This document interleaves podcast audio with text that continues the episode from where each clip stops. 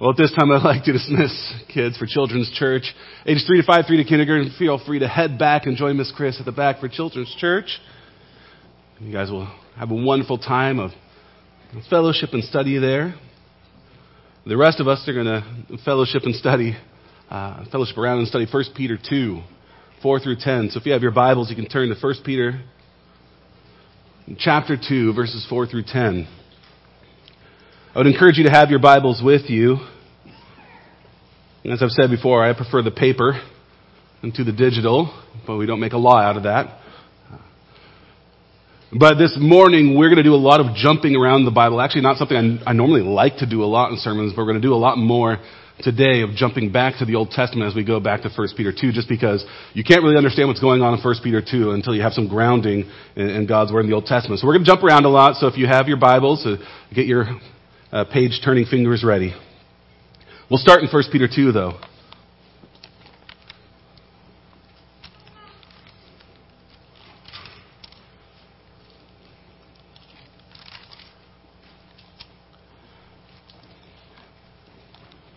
If you're able and willing, I'd invite you to stand with me. As I read 1 Peter 2, verses 4 through 10, I'm reading out of ESV. It's one of many good English translations we have. 1 Peter 2, 4 through 10. As you come to him, a living stone, rejected by men, but in the sight of God, chosen and precious, you yourselves, like living stones, are being built up as a spiritual house, to be a holy priesthood, to offer spiritual sacrifices acceptable to God through Jesus Christ. For it stands in Scripture. Behold, I am laying in Zion a stone, a cornerstone, chosen and precious, and whoever believes in him will not be put to shame. So the honor is for you who believe. But for those who do not believe, the stone that the builders rejected has become the cornerstone and a stone of stumbling and a rock of offense. They stumble because they disobey the word as they were destined to do. But you are a chosen race, a royal priesthood, a holy nation, a people for his own possession, that you may proclaim the excellencies of him who called you out of darkness into his marvelous light. Once you were not a people, but now you are God's people. Once you had not received mercy, but now you have received mercy. You may be seated.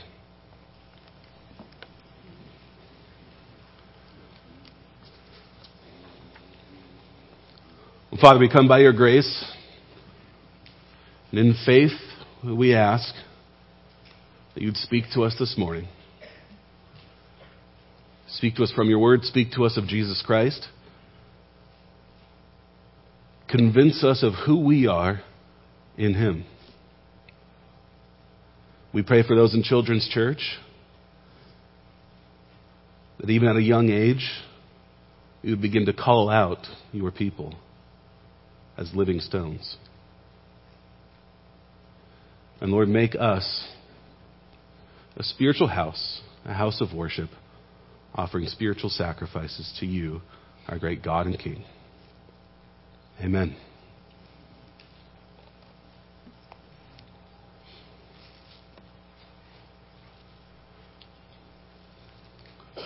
Who are the people of God?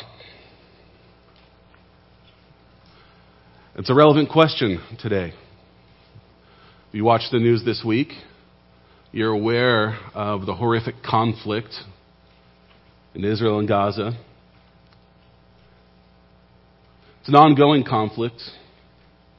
The recent flare instigated by unspeakably evil acts from Hamas, a terrorist organization.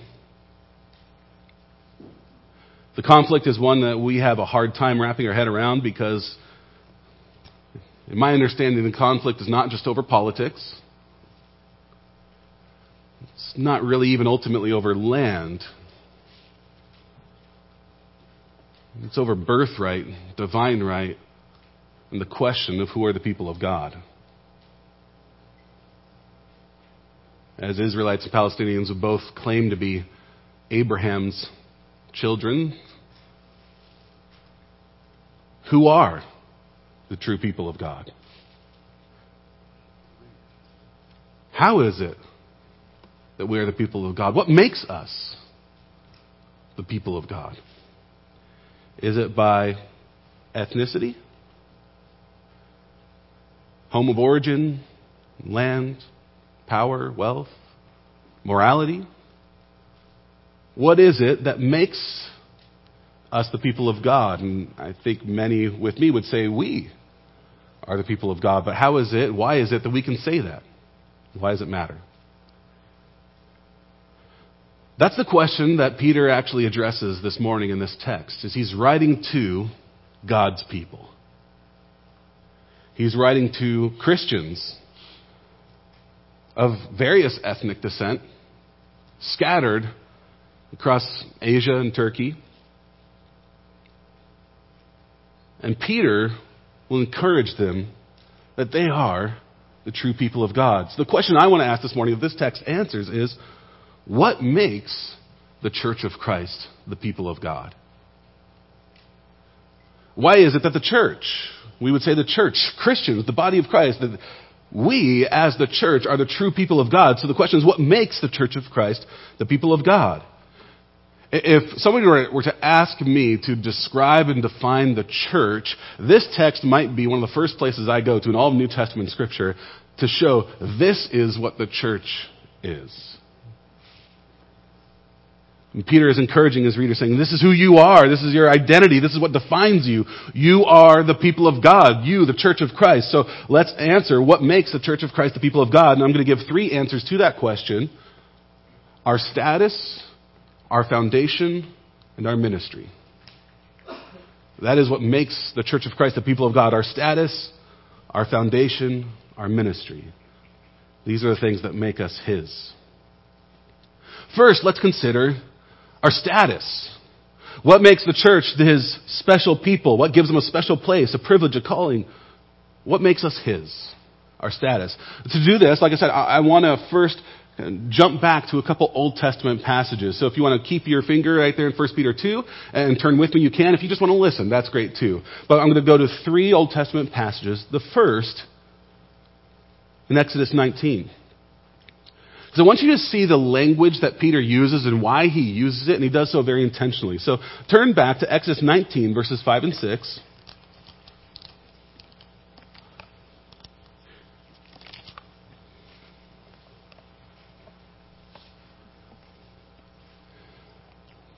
In the context of Exodus 19, God has called his people out of Egyptian captivity. He is about to give them, in the next chapter, the, the Ten Commandments. They're there at the mountain. And God is telling his people who they are, making them his covenant people. He kind of formally forms the people of Israel by his covenant. And notice what God says about Israel, his covenant people, at Exodus 19, verses 5 and 6. He says, Now therefore, if you'll indeed obey my voice and keep my covenant, you shall be my treasured possession among all peoples, for all the earth is mine. And you shall be to me a kingdom of priests and a holy nation. These are the words that you shall speak to the people of Israel. So, who are the people of Israel? They are God's treasured possession, the people of his possession. They are a kingdom of priests. They are a holy nation. Got that? Okay, let's turn to Isaiah 43. So turn much closer to the New Testament now in the book of Isaiah, which comes after the Psalms.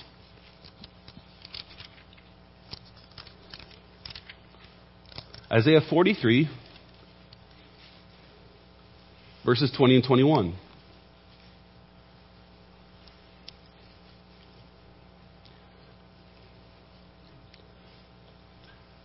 In Isaiah 43, God is promising his people Israel that he will save them, just as he called them out of Egypt, now he says, I will call you out of Babylon, out of captivity. It's a promise of salvation for people who are in exile because they are his chosen people.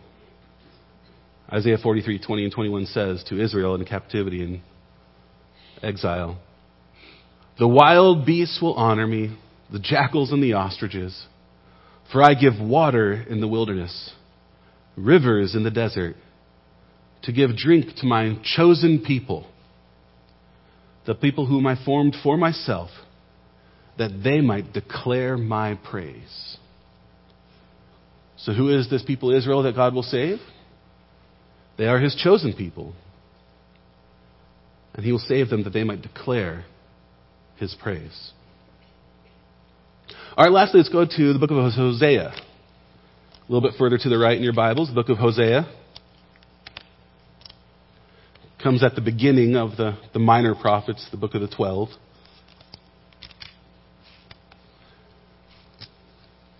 Hosea chapter 2, verse 23.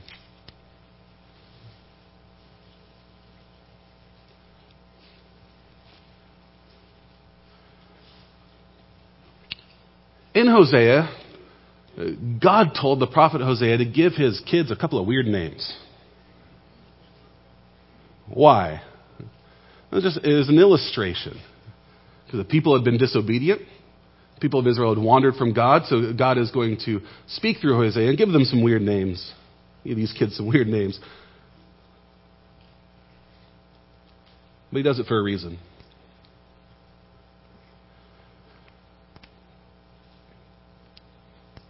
They were going to not have mercy. They were going to not be his people. But God will save some of these people, these wandering Israelites, and he will redeem them, and they will be his people again. So God says to the prophet Hosea, and I will have mercy on no mercy. And I will say to not my people, You are my people. And he shall say, You are my God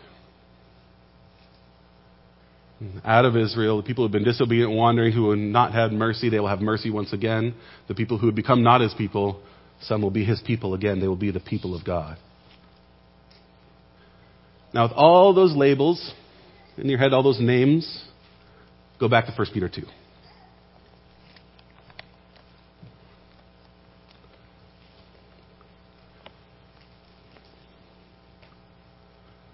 Now listen to 1 Peter 2 5.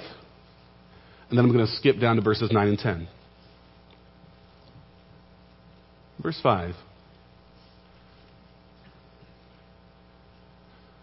You yourselves, like living stones, are being built up as a spiritual house and a holy priesthood. Then verses 9 and 10.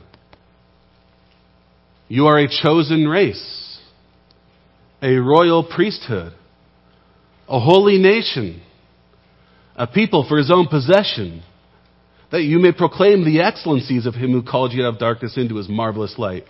Once you were not a people, but now you are God's people. Once you had not received mercy, but now you have received mercy. Do you see what Peter is doing? Peter is intentionally taking the names and the labels given by God to Israel talking to the church, Christians who are from various ethnicities, pagan backgrounds, worshiping idols, and saying, You are those people. You are my chosen people. If you're married or you have kids, do you have nicknames for people that you have affection for? You don't have to share your spousal nicknames, those can be between you. We have nicknames for our kids. Uh, specifically, our youngest kid, we call her Bean a lot. She has the name Audrey Bean, or Beanie Boozle, or whatever, some variation of, of Bean. Now, I have four kids.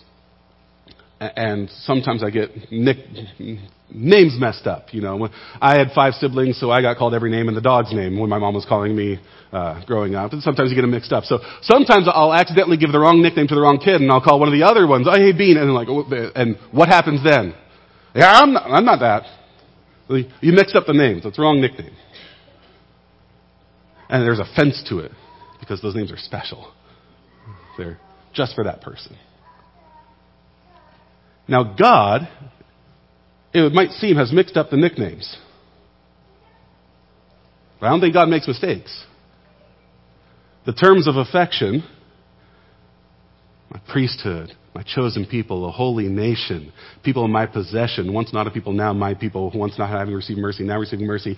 He's talking to the church intentionally saying, You are my beloved people. You are my chosen people. God doesn't make mistakes. He didn't do this by accident. He's saying, you, church, are my people. You are living stones, a spiritual house. What is he saying when he calls them a spiritual house, living stones? It's a weird picture, isn't it? Stones that are alive? A spiritual house? He's talking about the temple. That's temple language. The temple that was in Israel, that temple that was kind of the the pride and the place of the nation of Israel because that is where God dwelled. And when God was dwelling there, it's how they knew they were God's people because God, of all the places on earth, dwelled there in Israel within, in Jerusalem, in the temple. It's where earth and heaven met. But then Jesus comes along and he says, actually, I'm the temple. Tear this place down in three days, I'll rebuild it. Jesus claims to be the temple of the living God. And then when he ascends after his resurrection, Jesus sends out his spirit. And what does the New Testament tell us about the church? The church is now the temple because the church is the place where God dwells. Not just in one location, but across the globe, scattered as exiles and sojourners, wanderers on the earth. They are where God's Spirit is, where God dwells. We, as the church, are the spiritual house of God where heaven and earth meet. We are a chosen race, a holy nation, a royal priesthood, a kingdom of priests. We don't have one or two ministers here at CBC. We've got a couple hundred because we are all priests in whom the Spirit dwells. We are the people of God's possession. Once we were not a people as Peter tells his audience, once you were pagans worshiping foreign gods, you had no covenant relationship with God, you had no mercy of God, but then you became God's people. Now you are a people of his possession, a people belonging to him who have his mercy. Do you see what Peter's saying to the church? You are the people of God. Or as Paul says in Galatians 6:16, you are the Israel of God.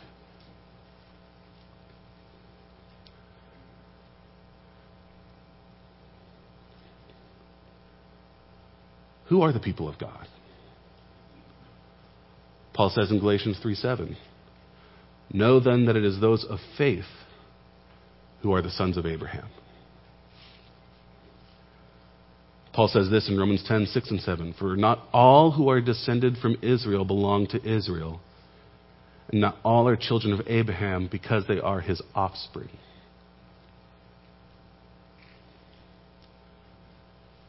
Jesus in an argument with some Jewish leaders, Pharisees, in John 8, calls some of the Israelites sons of the devil. In Revelation chapter 2 and 3, Jesus, speaking to the churches, refers to some Jewish people who had been persecuting the church. He calls them a synagogue of Satan. Who are the chosen people of God. It is those who belong to God by faith, not by ethnicity, not by land, not by blood or heritage. This means that there are some people born of Jewish blood who are the people of God by faith. And there are some people born of Palestinian blood who are the people of God by faith. And there are some people who are Israelites who are not the people of God. And there are some who are Palestinian who are not the people of God. And that is true of every other ethnicity and nation and people under heaven. Because Jesus Christ has built a church from every tribe and language and people and nation. And the church is wide open to anyone from any place who will come by faith to know their Lord Jesus Christ. You are not condemned. You are not condemned by your background, nor are you automatically sanctified by your background. This is encouragement for Peter's hearers who'd be looked down upon because they might not have the right blood, might not have the right heritage. And Peter says, No, you are the people of God. So, what makes us the people of God then? It's our status. How do we have our status? Well, we have that through our foundation. What makes the church of Christ the people of God? First, our status, then our foundation. I'm going to do the same thing again. We're going to go back to a couple Old Testament verses, so stick with me.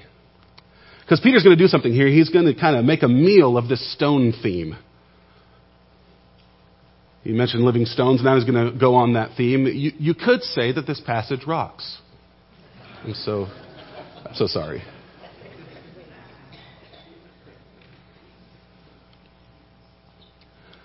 Peter's going to go back to a couple of, of rocky places in the Old Testament. First, you can turn there if you want, Psalm 118, 22.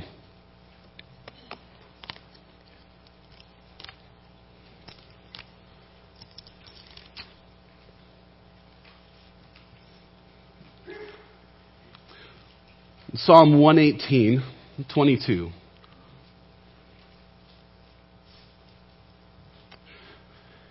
Here, this psalm is, is, about a king who is returning back to Jerusalem, back to Israel, back to the, the holy city, and he has conquered, he is victorious, he has won the battle, and he comes with salvation for his people.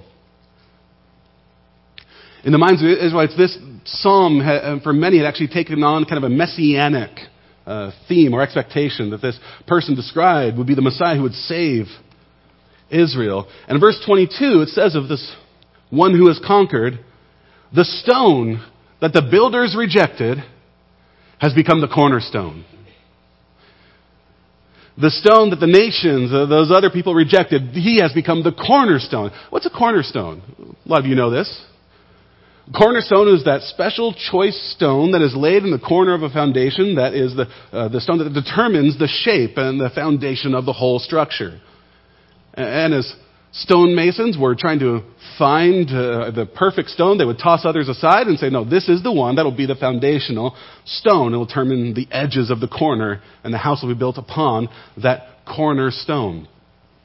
Have you ever tried to fix something and thrown away the wrong piece? Fixing a toilet, fixing a dishwasher, a car, and you look at some doohickey, and say, ah, that doesn't look important, you throw it away.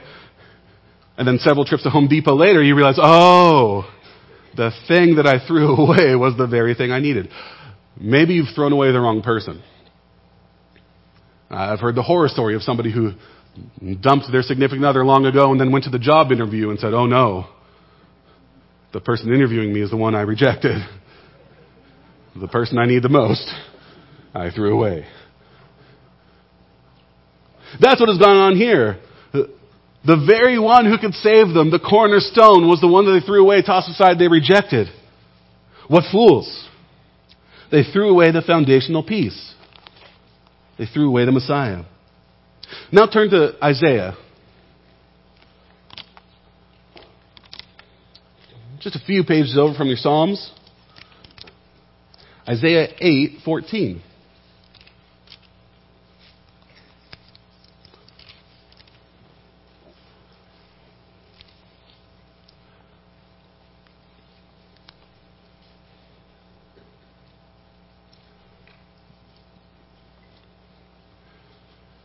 Here, Isaiah 8 is a warning for the people of Israel. In all their conflict, they would be tempted to trust in their military might and their strength and the power, or trust in the alliances with other nations to save them. But God says, here's one thing you really need to trust, and you need to trust in me. Because, and the warning is there because many in both north and the south of Israel will actually reject the foundation stone that God had placed for them the stone that they should stand on to be their foundation, they will trip over. Isaiah 8:14 says, "And he will become a sanctuary and a stone of offense and a rock of stumbling to both houses of Israel, a trap and a snare to the inhabitants of Jerusalem, and many shall stumble on it." So what Isaiah is saying, God is saying through Isaiah, I'm going to place a foundational stone, a person who will be the Savior and be your foundation, but many of you are going to trip over him. Many of you are going to reject him. Just as the nations rejected the cornerstone, it turns out some of Israel will also reject this cornerstone. Lastly, turn over to Isaiah 28:16. Last Old Testament passage we'll go to, Isaiah 28, 16.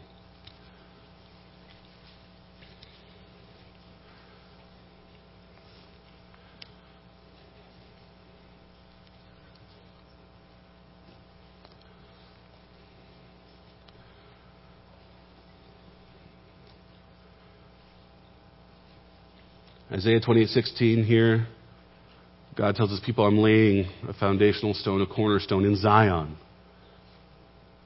in Jerusalem. A foundational stone, a house and a dwelling place for God's people. Therefore, thus says the Lord God Behold, I am the one who has laid a foundation in Zion, a stone, a tested stone, a precious cornerstone of a sure foundation. Whoever believes will not be in haste. There will be some who reject, trip over this cornerstone, but whoever believes in him will prosper. Either they will stand on the foundation stone or they will fall over it. Now go back to 1 Peter 2.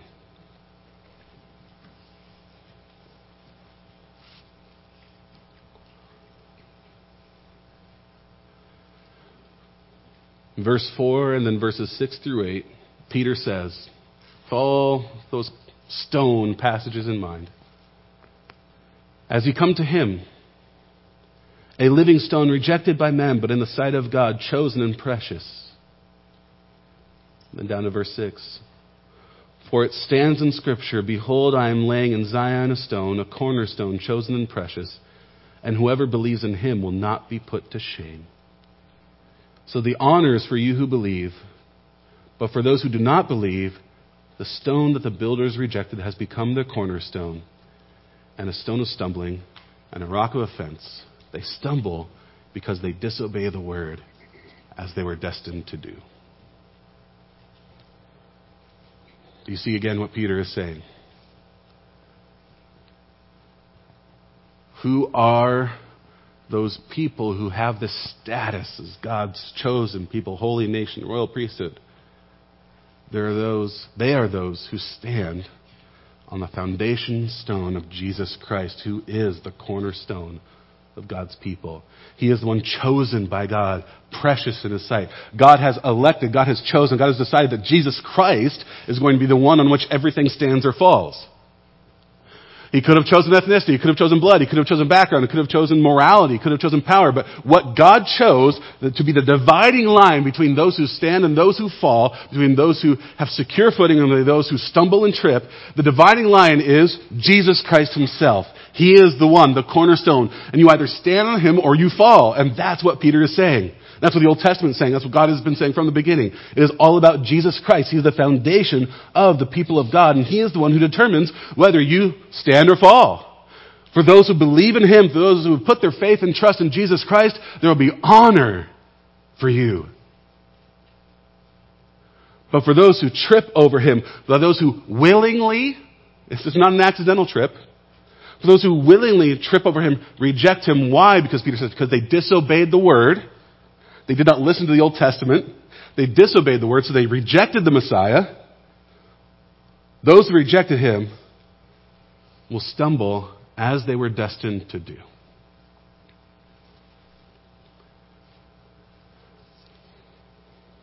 It's a warning. Do not trip over the cornerstone. It's a comfort to Peter's hearers. Don't be surprised when people reject the cornerstone. Be comforted they were destined to do so. It's a hard word, isn't it? Are you saying that there are some people who were destined to reject Jesus and trip over him? I'd say, I'm not saying that. Peter's saying that, and God is saying that. The apostles in Acts say that. Peter himself teaches in his sermon in Acts 2:23. Listen to what he says speaking to the Jewish leaders. Peter says, "This Jesus delivered up according to the definite plan and foreknowledge of God. God sovereignly planned this. Delivered up according to the definite plan and foreknowledge of God, you crucified and killed by the hands of lawless men. Both of these things are true. God had destined for this to take place, that the builders would reject the cornerstone and some people would reject Jesus Christ. He had destined it to take place, and you are responsible for rejecting Jesus Christ. God is sovereign and in control, and you are responsible for what you've done. It's how the church prays in Acts 4.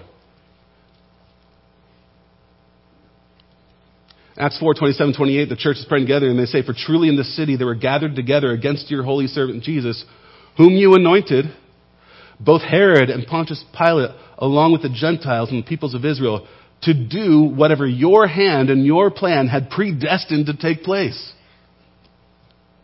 It is a consistent theme in thinking of Scripture that God had planned this all out and God had destined that some people would reject Jesus Christ, and at the same time, they are morally and culpably responsible for it because their sinful hearts disobeyed the Word. And both of those fit together. I like the way scholar Tom Schreiner puts it. He says, Peter articulates a common theme in the scriptures that human beings are responsible for their sin and sin willingly and yet God controls all events in history.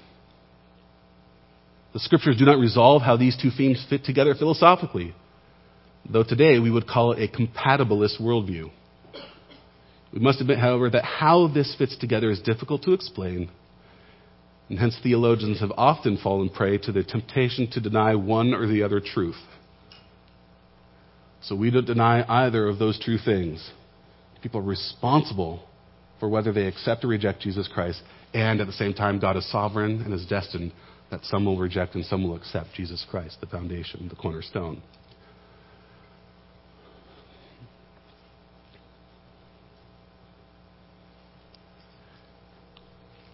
Just take it one step further, you might say, well, how's that fair? How can God still find fault with people if he is sovereign and in control. How's that work? It's a good question. I only know of one place in Scripture that answers that question. Romans 9, 19 to 20. Listen to the question and answer of Romans 9 and Paul's kind of shocking answer. And Paul says, You'll say to me then, why does he still find fault? For who can resist his will? How can God still find fault with people's actions and their sins if he is sovereign and control and nobody can ultimately get around what God has ordained? Paul's answer? Who are you, O oh man, to answer back to God? Well, what does molded say to its molder? Why have you made me like this? How's that for an answer? Paul's answer when we ask that question of how do these two things fit together? More responsibility, God's sovereignty. How do they fit? How can God still find fault? And Paul's answer and the scriptural answer is, you're not God. And deal with it. And you say, that's not a very satisfying answer. But I think the more you rest in this, it is the most satisfying answer. Here's the answer. You're not God. And once you accept this, It'll change the way you live your Christian life. It'll change the way you read Scripture. It'll change your faith. When you come to the realization that I don't understand everything fully, but I trust that God does and He's in control and I trust that it all works. And I trust and I have faith in Him because I'm not the cornerstone. I'm not the foundation. My understanding isn't the foundation. Jesus Christ is the stone I stand upon, and I trust Him. And the alternatives to this aren't any better. The alternative is either God is not in control or we're not responsible. And I don't like any of those alternatives. So I trust that God is in control. I trust that I'm responsible. And I trust that because that's what Scripture teaches me, and I will put my faith in Him, Jesus Christ. And again, this is a comfort for the people that Peter's talking to. Here's the comfort God's in control. And you will see people reject Jesus Christ. You will see people who should know better. People who have heard the word, you'll see them reject Jesus Christ and know that you don't have to run from Jesus. He's still the cornerstone. Don't be discouraged. Don't be alarmed. When you see people you love and people you know run away from Jesus, He's still the cornerstone. He's still the foundation. He is still God's appointed Messiah, and the church stands on Him. And God's people, the ones He loves, He's a, with a saving love, stand on Jesus Christ. What makes the church of Christ the people of God? Our status as God's people, which is founded upon Jesus Christ, the cornerstone. And now, quickly, we'll finish up with the third answer. What makes the church of Jesus Christ the people of God? Our ministry, the ministry that we have as God's people. And basically, our ministry is worship and witness. Look at what verse 5 says, and then I'll skip down to verse 9. Verse 5. You yourselves, like living stones, are being built up as a spiritual house to be a holy priesthood, to offer spiritual sacrifices acceptable to God through Jesus Christ. And then down in verse 9. But you are a chosen race, a royal priesthood, a holy nation, a people for his own possession. Why? That you may proclaim the excellencies of him who called you out of darkness into his marvelous light. This is why God has made you his holy people, his chosen and loved people, that you may worship him and that you may witness to him. You are a priesthood, a temple. And what do priests do? What's the role of a priest? to offer sacrifices, to lead in worship. The role of the priest in the Old Testament is to help the people of God worship, to be the mediator of God's presence, to bring sacrifices to Him. That's what you are as a priest. You are a mediator of worship, and you bring sacrifices to the Lord. Not of animals. We don't do that anymore. I don't say that just temporarily. CBC doesn't do it anymore. But the whole church doesn't do this anymore. Because Jesus Christ is the ultimate sacrifice, there's no more need for a sacrificial offering. Jesus Christ's blood has paid for it all.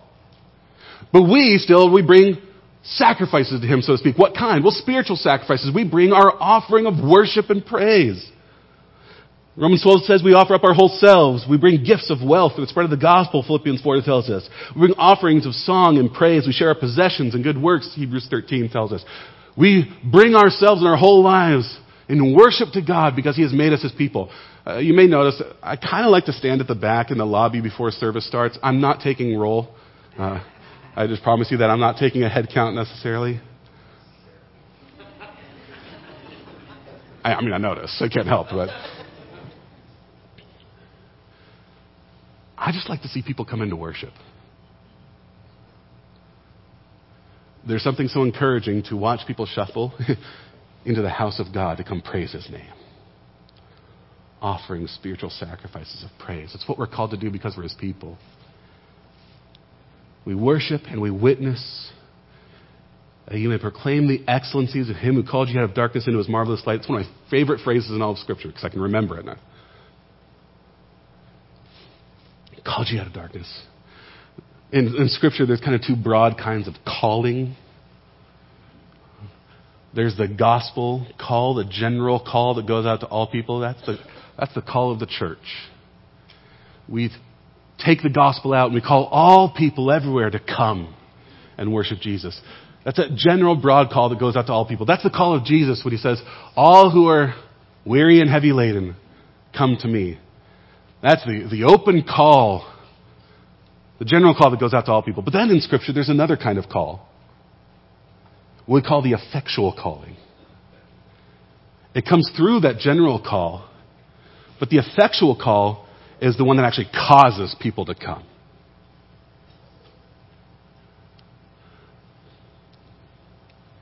When I go out and I call the kids to come in from the yard for dinner, that's a general call. If I have to go and drag them, that's the effectual call. Right? It's the difference between all who are weary and heavy laden come to me and Lazarus come out. That's the call that raises the dead. That drags people out of darkness into light. And that's what Peter's talking about here. We, church, we go out and declare excellencies. We praise God and give the general call, come and worship your Lord and King Jesus Christ. And we do it because He has called us effectually. He dragged us out of darkness into light. He raised spiritually dead people to life by his call. So we go out and we give the general call, come to Jesus Christ. And how do we do it? We do it as his holy people. Notice the connection. You are a holy people, a people of my possession, my chosen people, a kingdom of priests, so that you're chosen and holy and made distinct, so that you can do this work. They're tied together. The holiness of you as the church of God is connected to your evangelistic witness. And if you want to be good witnesses, if you want to declare the excellencies of God, if you want to call people into Jesus Christ, you have to do it as God's distinct and holy people. And we get this wrong so often. We think that to call the world out, we have to be like the world. Scripture tells us just the opposite. In order to declare the excellencies of God and call people to Him, we have to be like Him. We have to be distinct and holy, His people like Jesus Christ. It's the only way we're going to call people. Uh, Christian author Neil Shenvi recently said, I'll read you this quote, we're just about done. He said, Imagine a hospital claimed to have a cure for cancer. But they spent their time trying to desperately be relevant and hip, filling their waiting room with smoke machines and tie ins to popular movies.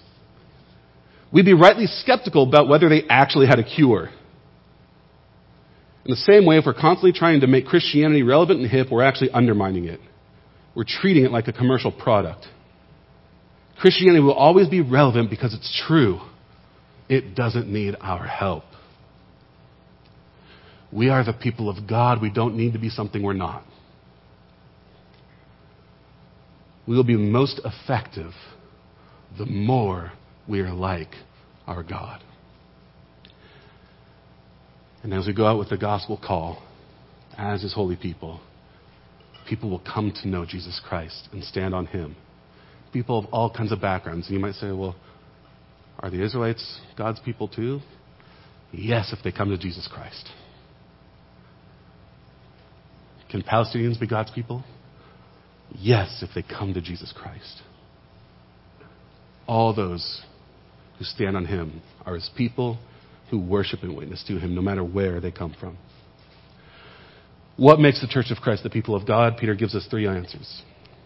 Our status as God's chosen people, our foundation of Jesus Christ, and our ministry of worship and witness. This is the church, God's people. Would you pray with me?